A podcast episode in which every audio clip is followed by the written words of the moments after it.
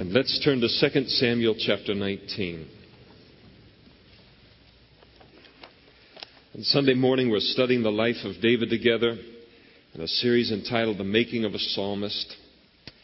And we come now to chapter 19, verse 24.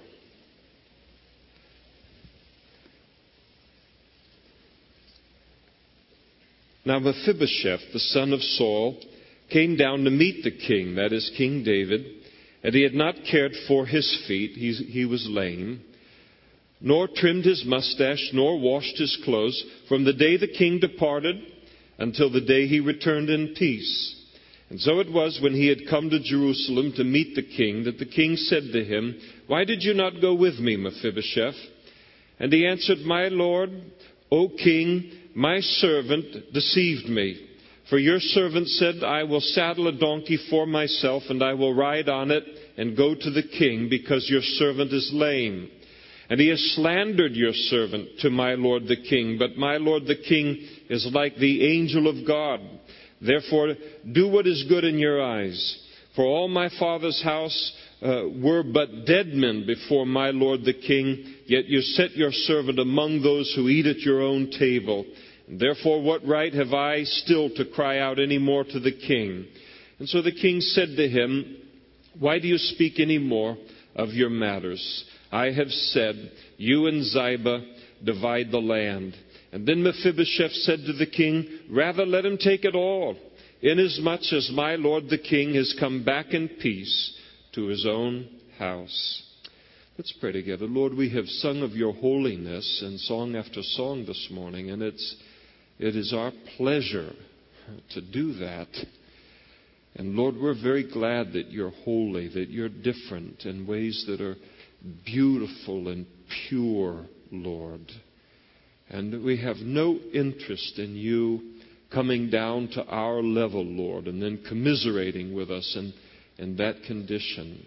We like you just the way that you are. We like your ways. We love your ways. And we ask instead, Lord, that you would do what is on your heart, and that is to raise us up to your level, to your standard, by the power of your Holy Spirit. And so as we turn to your holy word, as we do so in communion with your Holy Spirit, we pray, Lord, that you would continue to set our lives apart more and more fully for your purposes. Lord, we think as we model our prayers after the model that Jesus gave us, Our Father which art in heaven, we realize that we share you as a Father with so many in this city and all around this world. And we ask that as they worship you today and as they pray to you and as they turn to your word and study your word today, that you would meet with them also and bless them, Lord. And we ask it in Jesus' name. Amen. Please be seated. I suppose in the grand scheme of things concerning David's life, a life that has included the slaying of a giant, uh, the killing of a bear and a lion with his own hands, a life that has included the, the one of the greatest rags to riches story in all of human history as this shepherd boy known only to God ends up becoming the king of Israel and the greatest king in Israel's history. A life that has included victory after victory after victory over the enemies of God and the enemies of God's people, and then uh, all of these high things and mountaintop experiences that were His, but then a life that has also included the valleys and the deepest of valleys that a person can experience in, in life this side of glory is he experiences the betrayal the attempt to dethrone him, an attempt upon his life, not merely by the nation of Israel itself, but by his own flesh and blood, his own family, his own son, and by his own, one of his own counselors and best friends. And when you look at a life like David and you see all of these you know, highs, high highs, and the, these low lows that it can seem as if he lived all of his life in one of those two extremes. But he didn't. And nobody does. Nobody can live in fifth gear all of the time. Most of life is lived in between those two places. And an awful lot of life's lessons are learned in between those two extremes. But the problem is, is that when a person has experienced these kind of extremes and so many, and so many that have, you know, kind of fashioned his life to think that what happens in between the two extremes are, uh, they can almost seem uh, minor or trivial, uh, but they aren't. And it's one of those kind of things that we come to this morning as we study uh, David's life. Something that seems minor in comparison to the, the bigger things in his life, but it isn't minor at all. David in this passage makes a mistake that every single one of us can be tempted to make. Whether we are a king in this world and that is God's call upon our life, or whether He has called us uh, to live a more anonymous life than that of a king or to uh, have a title that is something uh, far less than the title of, of a king. David makes a mistake here that uh, even godly people, even as David was a godly man, and, and as a man who was deeply spiritual and loved the Lord, he made a mistake here that even those who are godly, even those who love the Lord the most, even those that are the most spiritual in the body of Christ, we have a great tendency to make the same mistake. That tendency to make hasty decisions, to make a rash judgment in a situation based upon incomplete information. In chapter 16 of 2 Samuel, is the context for all that happens in the passage that we've just read. When David fled the city of Jerusalem at the uprising of his, his son, his son Absalom leading a rebellion against him, as they went off to the east, and to the east of the city of, uh, the ancient city of David was the Mount of Olives. And David flees with his family, with his wives, with his children, with the brave men that were uh, remaining loyal to him and all. And as they crest that Mount of Olives and they go down uh, on its east side of, of even the Mount of Olives toward the wilderness out in, in that direction, a man by the name of Ziba comes to them. And Ziba leads two donkeys, and not merely two donkeys, but they are laden, laden with 200 loaves of bread, 100 clusters of raisins, a hundred pieces of fresh fruit, and a, a flask of wine. And he brings these supplies to David, and David asks him, What's the meaning of these supplies that you've brought to me. And David and, and Ziba said, the food is for you and your family and the men who are with you, and the donkeys are for you and your family to sit on as, as you flee in this insurrection that has occurred in, in Jerusalem.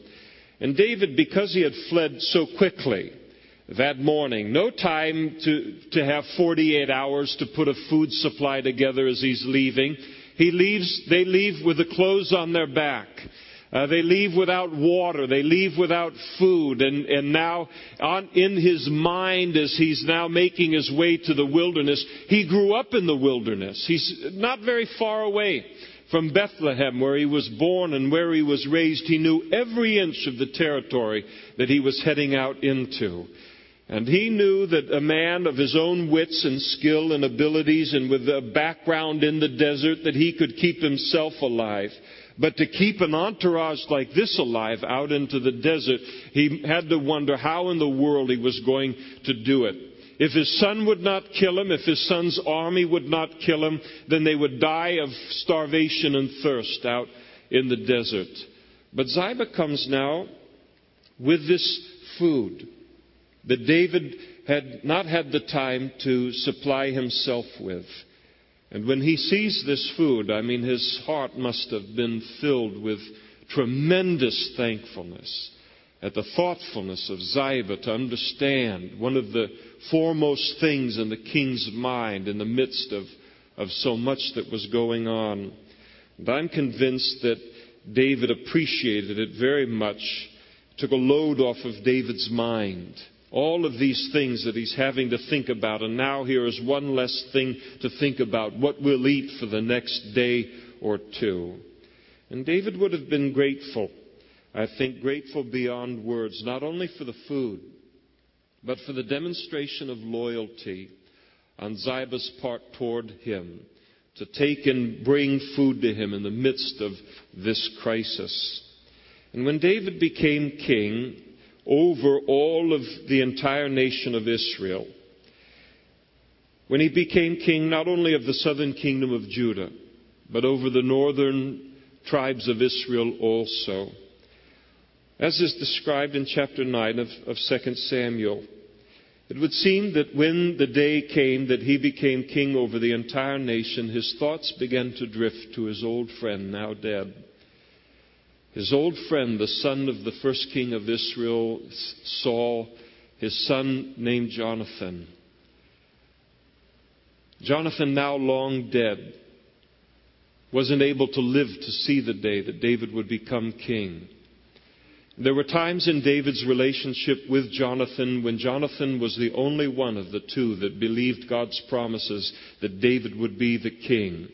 There were times when David thought concerning himself, I will not become king. Surely I'm like a dead man. Saul is going to kill me. And, and Jonathan would rise up, though, you know, the apparent heir of the, of, of the, the throne. And he would encourage David's heart. Yes, one day you will be the king. You'll see it, David. God's promise will be true. Now, the day that it occurs, his thoughts go back to his good friend, and I think that David wished that Jonathan were alive there to see that day. And as his heart is filled with thanksgiving and gratitude and love for his fallen friend Jonathan, David asks if there's any man or, or child left of Jonathan's lineage that he could bless and that he could demonstrate his love for Jonathan through because of the kindness that Jonathan had shown him. He now wanted to show kindness to the descendants of Jonathan. And a man by the name of Ziba, a servant in Saul's household, informs the officials of David, who then inform David that there is a living descendant of Jonathan a man by the name of Mephibosheth, who, when he was five years old, in the city that he was being raised in, five years old when his father Jonathan and his grandfather uh, Saul were killed in that battlefield against the Philistines, the nursemaid grabbed him because they had to think that immediately the Philistines would come into the city and kill every part of the bloodline of Saul and Jonathan, as was the custom in those days. And so, knowing the danger that to the children, they scooped up the children, and the nursemaid that grabbed Mephibosheth and began to flee with him somehow dropped him, and in dropping him, made him cripple in both of his feet. And Ziba informed David of the existence of, of this son of Jonathan. And Mephibosheth was called by King David to come before him. And when Mephibosheth was brought before King David, he had to fear for his life. Here is David. He's now consolidated his complete rule over the nation. And what typically would happen to the descendant of, of someone who was a former king was that that man would then use his power to kill everyone of the lineage. And David has no intention of, of hurting this man. And he makes it apparent to him immediately. And he tells him that he has a desire to show kindness to him because of the kindness that his father had shown to him. And he decreed to Ziba that all of the farmlands that once belonged to King Saul were now given to Mephibosheth. And he told Ziba that Ziba's servants and Ziba's family would become Mephibosheth's servants in the tending of the land to make it productive, and that the profits of that land would then go to Mephibosheth. But Mephibosheth would not eat of any of the food that came from his own fields. As wonderful as that would be, But the Mephibosheth's portion would be, as a descendant of Jonathan, to sit at David's table every single day and to eat with his very own family. And that was Mephibosheth's portion forever. And Mephibosheth, so humbled by David's generosity, he bows down and he doesn't consider himself worthy of what it is that David has done for him. And Ziba vowed to obey the command that King David had given to him. And thus, when Ziba in chapter 16, the servant comes with the food to David, David asks him the obvious question Ziba, where is Mephibosheth? Why has your master Mephibosheth not come with you?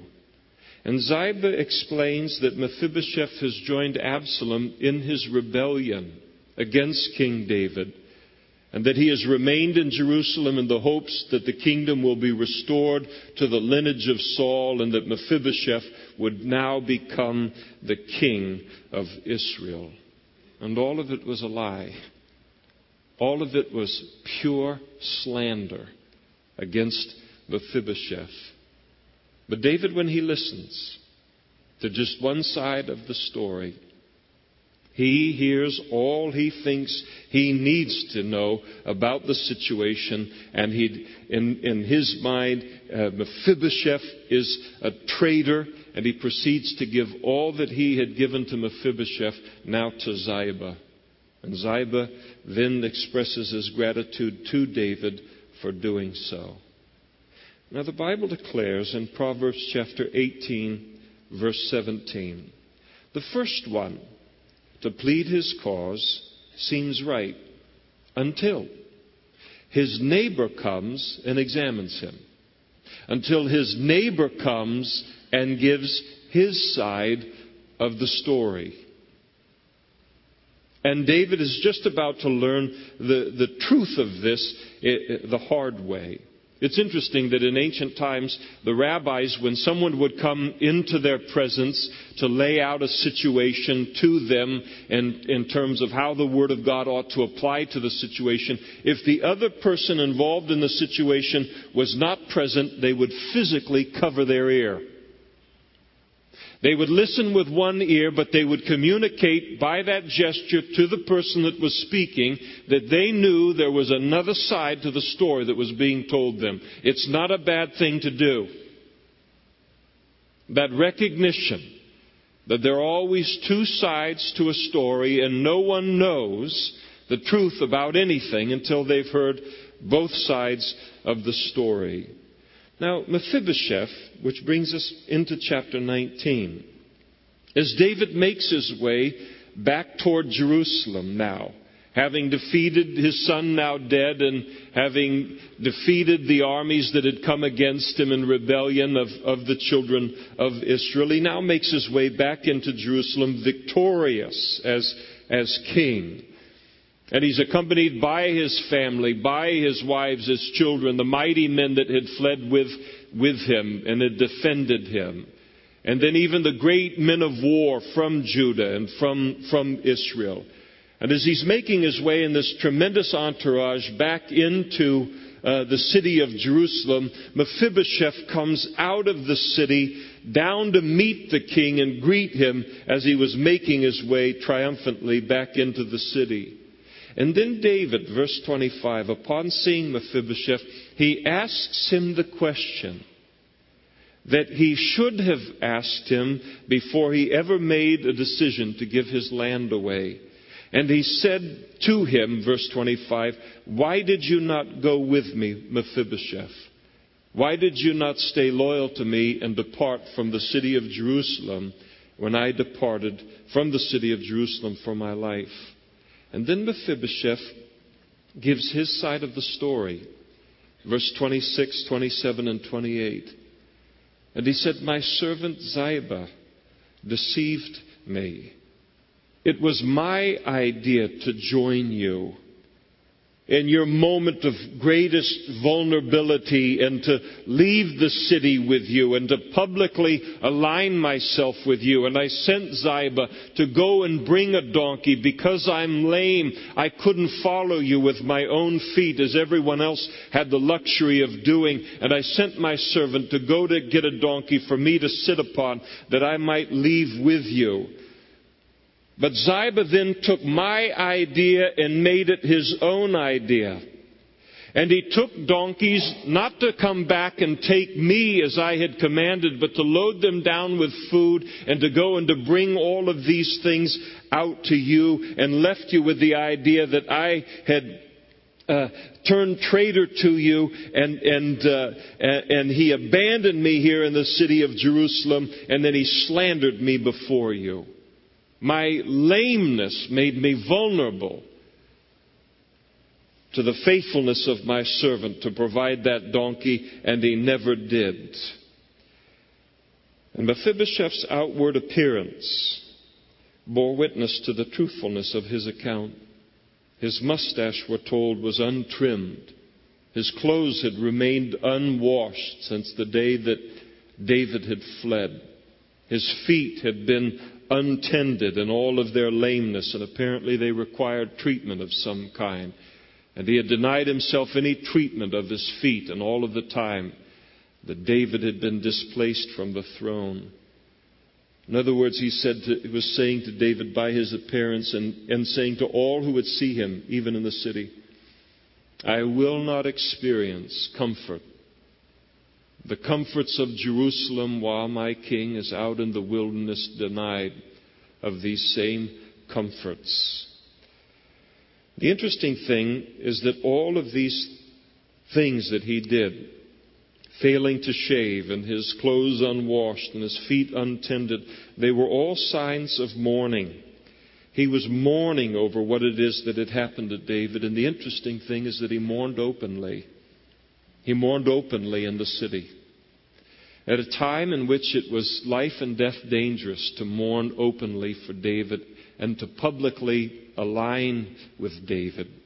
He had no guarantee that Absalom would not become aware of what he was doing and come and say, What in the world are you doing mourning over my father and all? This is treason against me. And Absalom could have easily, madman that he was, ordered the death of Mephibosheth, the death of his wife, the death of all of his children. It was a very dangerous thing that Mephibosheth had done in, in publicly aligning himself and expressing his loyalty toward, toward David.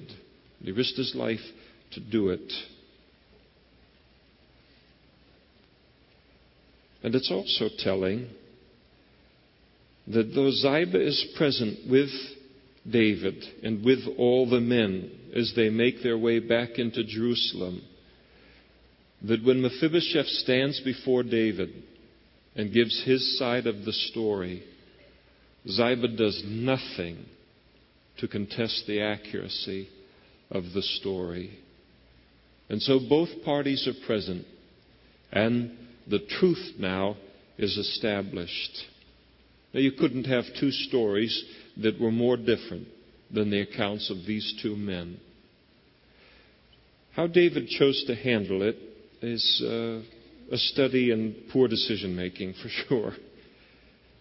I think as you read the passage, you look, and to me, he's clearly impatient and, and frustrated over having to deal with this matter at such a busy time in his life. He's trying to restore the kingdom. He's got a thousand and one things on his mind, and this is a peripheral issue in, in, in his mind. And so he quickly orders that the land be evenly split between the two men.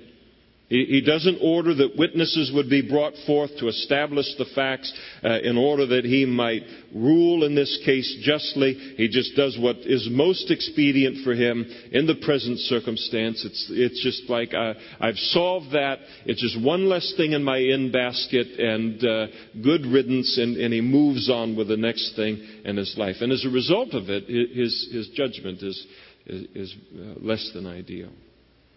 Well, someone might say. David didn't pay a, really a terrible price for having made this mistake. And, and uh, with the sentence, he just uh, makes the best of the situation and he, he goes on his way. I don't agree with that. I don't agree. He does pay a price for it because it mars his testimony in the scriptures. It's not a great marring, but it, it is a blotch nonetheless against, against his, his life. The interesting thing to me is that we, as we would look at it and say, why would God consider this such uh, what is, appears to be such a peripheral kind of issue? Why would He even uh, include it in His account? Why not just the rebellion and David is restored and just keep to the major kind of issues in all of this? Why would God include it? Except that He wants us to learn something as His people from David's mistake here. And I think clearly God is not pleased with it. And God wants us to know that He's not and also how to handle it because, again, David is a great lover of God, a deeply spiritual man. But all of us that are even in that category can fall prey to it. Hasty decisions, rash judgments upon other people and situations on the basis of very, very incomplete information or on the basis of only one side of the story. The Bible declares, again, Proverbs chapter 18, verse 17, the first one to plead his cause seems right.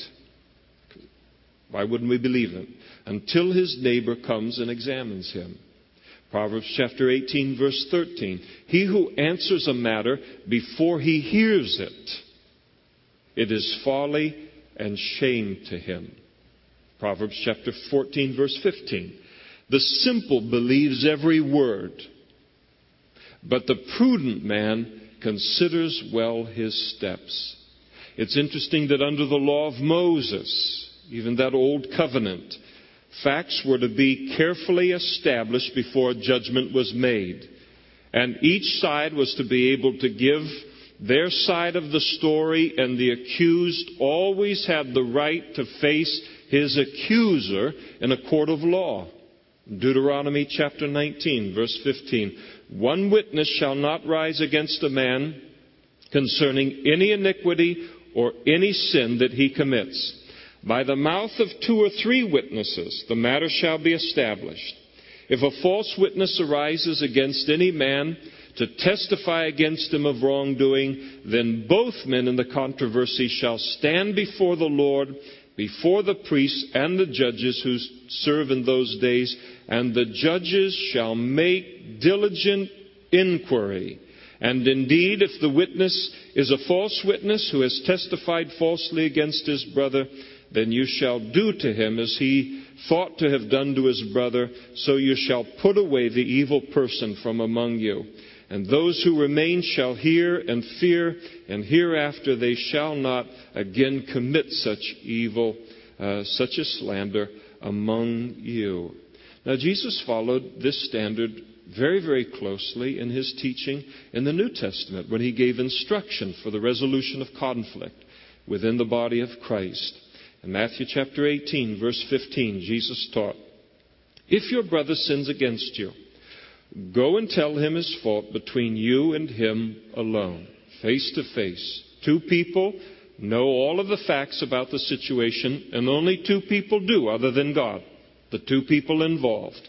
And God desires that they would come together face to face and attempt to resolve it on that level.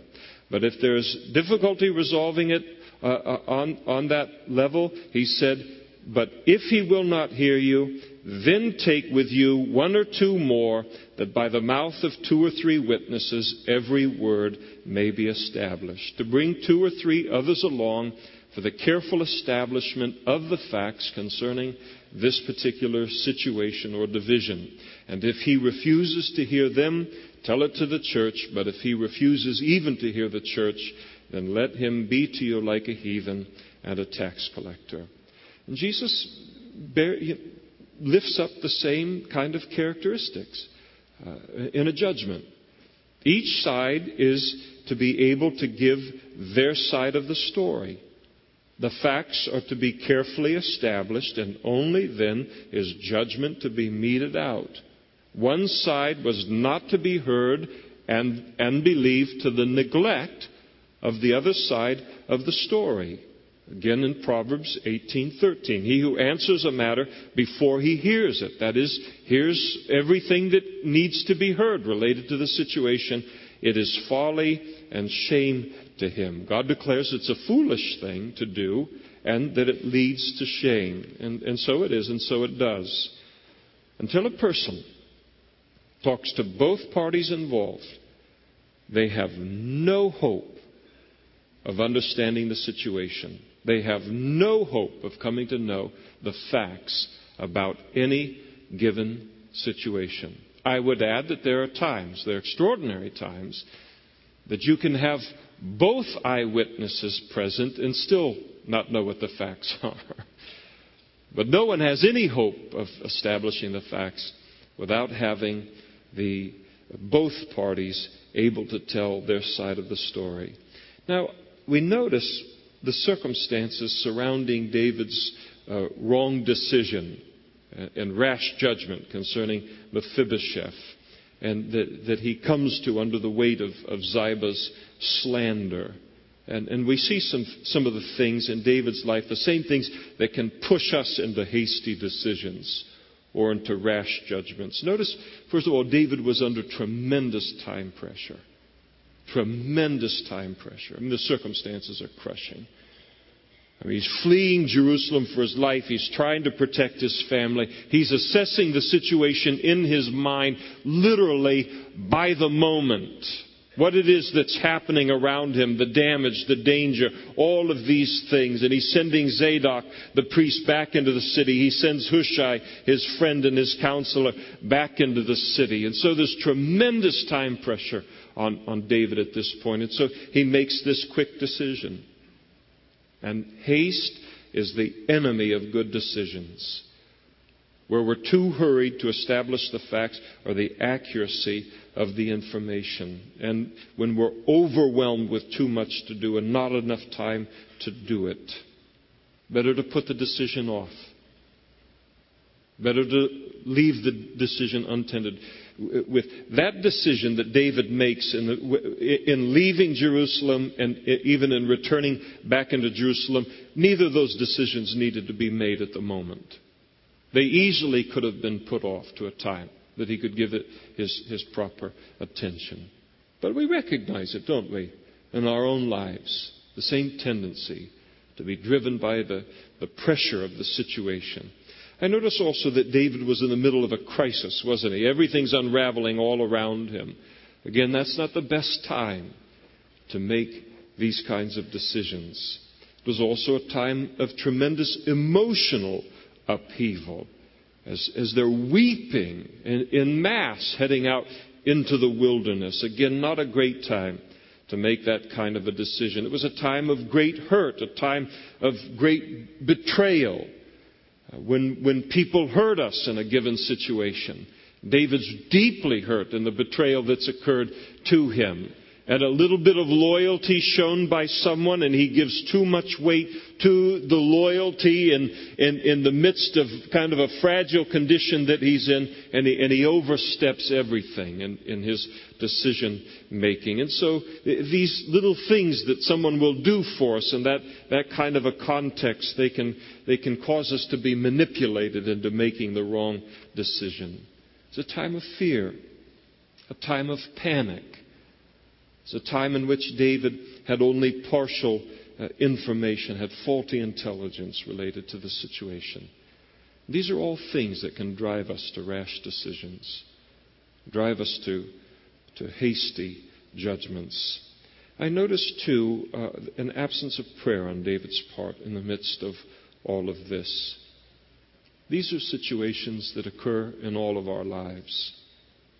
These things happen I, I, I, all of the time in my life, you know, in terms of these kinds of, of pressures.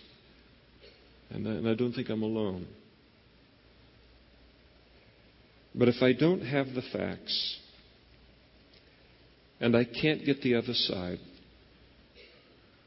rather than making a hasty and a wrong decision, any decision at all, it's best just to pray and give the situation to the Lord until I can do what's right in it. Now, this kind of, of thing is very widespread and very, very damaging in the body of Christ.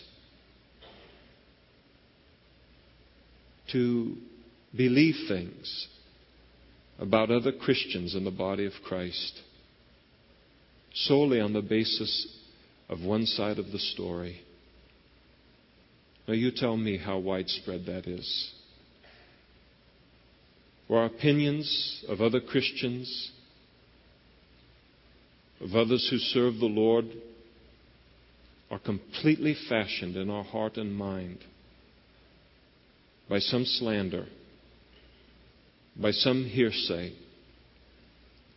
We have never approached the other person to try and verify the facts, to hear the other side of the story, and how prone we can be then to live weeks and months and even long years thinking that we know everything about some Mephibosheth on the basis of the word of some Ziba, and we know nothing about them. And in fact, the facts concerning the situation are the polar opposite of the ones that we believe to be true. David could not have been more wrong about Mephibosheth. That hasty moment, I don't need to know anything else about him. He's a traitor. What else could anybody say about this? And there he remains a traitor in David's mind. Until Mephibosheth comes to David. We don't know that David would have ever approached Mephibosheth as he ought to have been. And David could not have been more wrong, and a simple conversation would have cleared the whole thing up. And the same thing goes on today in our lives. Just the privacy of our own hearts.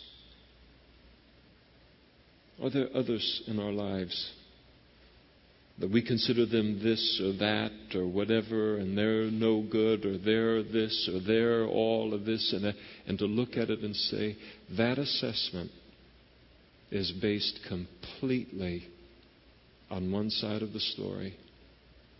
And I have violated the Bible, both Old Testament and New Testament, in coming to that assessment. When I worked for the phone company and uh, worked as a lineman and a cable splicer, if a man was a Ziba, he would be isolated very quickly. If a man became known as a slanderer of others that just spliced wires together, that just put poles in the ground and put cable in the air, if a man became known as this, he would not have a friend anywhere on the entire work headquarters. No one would want to be around him. Nobody would want to work with him. He would be branded forever by it. When I used to play sports in high school and then in, in junior college, if a man was a Ziba, it was to isolate himself. Even the world won't put up with it. The world won't respect it in another person. And that's my experience.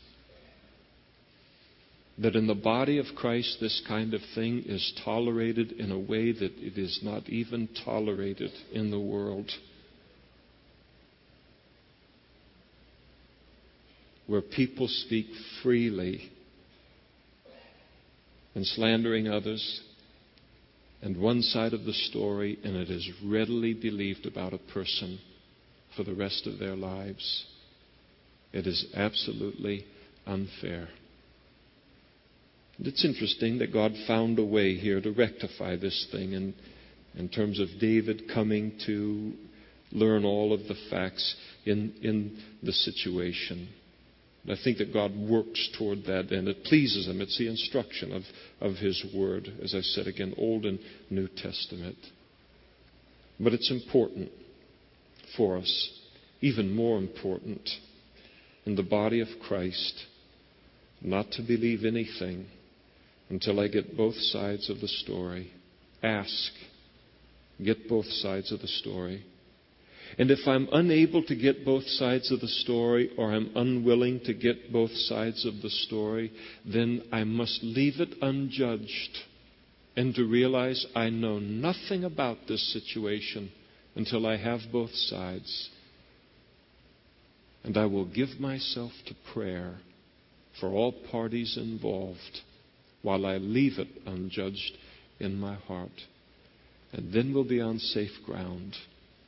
Then we will stay away from the ranks of the Zibas in, in our own relationships with one another. I tell you, I think it's a good lesson. I think it's a good lesson. So important for us, so practical concerning our lives. Thank you, Lord, for your word. Thank you for the truth of this. We don't recognize David as being some extraordinary sinner here or some person that is uh, terribly distant from any one of us, Lord, as descendants of Adam and Eve. And I just thank you today, we all do, for the lesson that you've included from his life here in this passage so that it would be built into our lives. Help us, Lord, not only to cover one ear in such situations, but then to be led by your Spirit concerning whether we ought to even hear what is going into the other ear.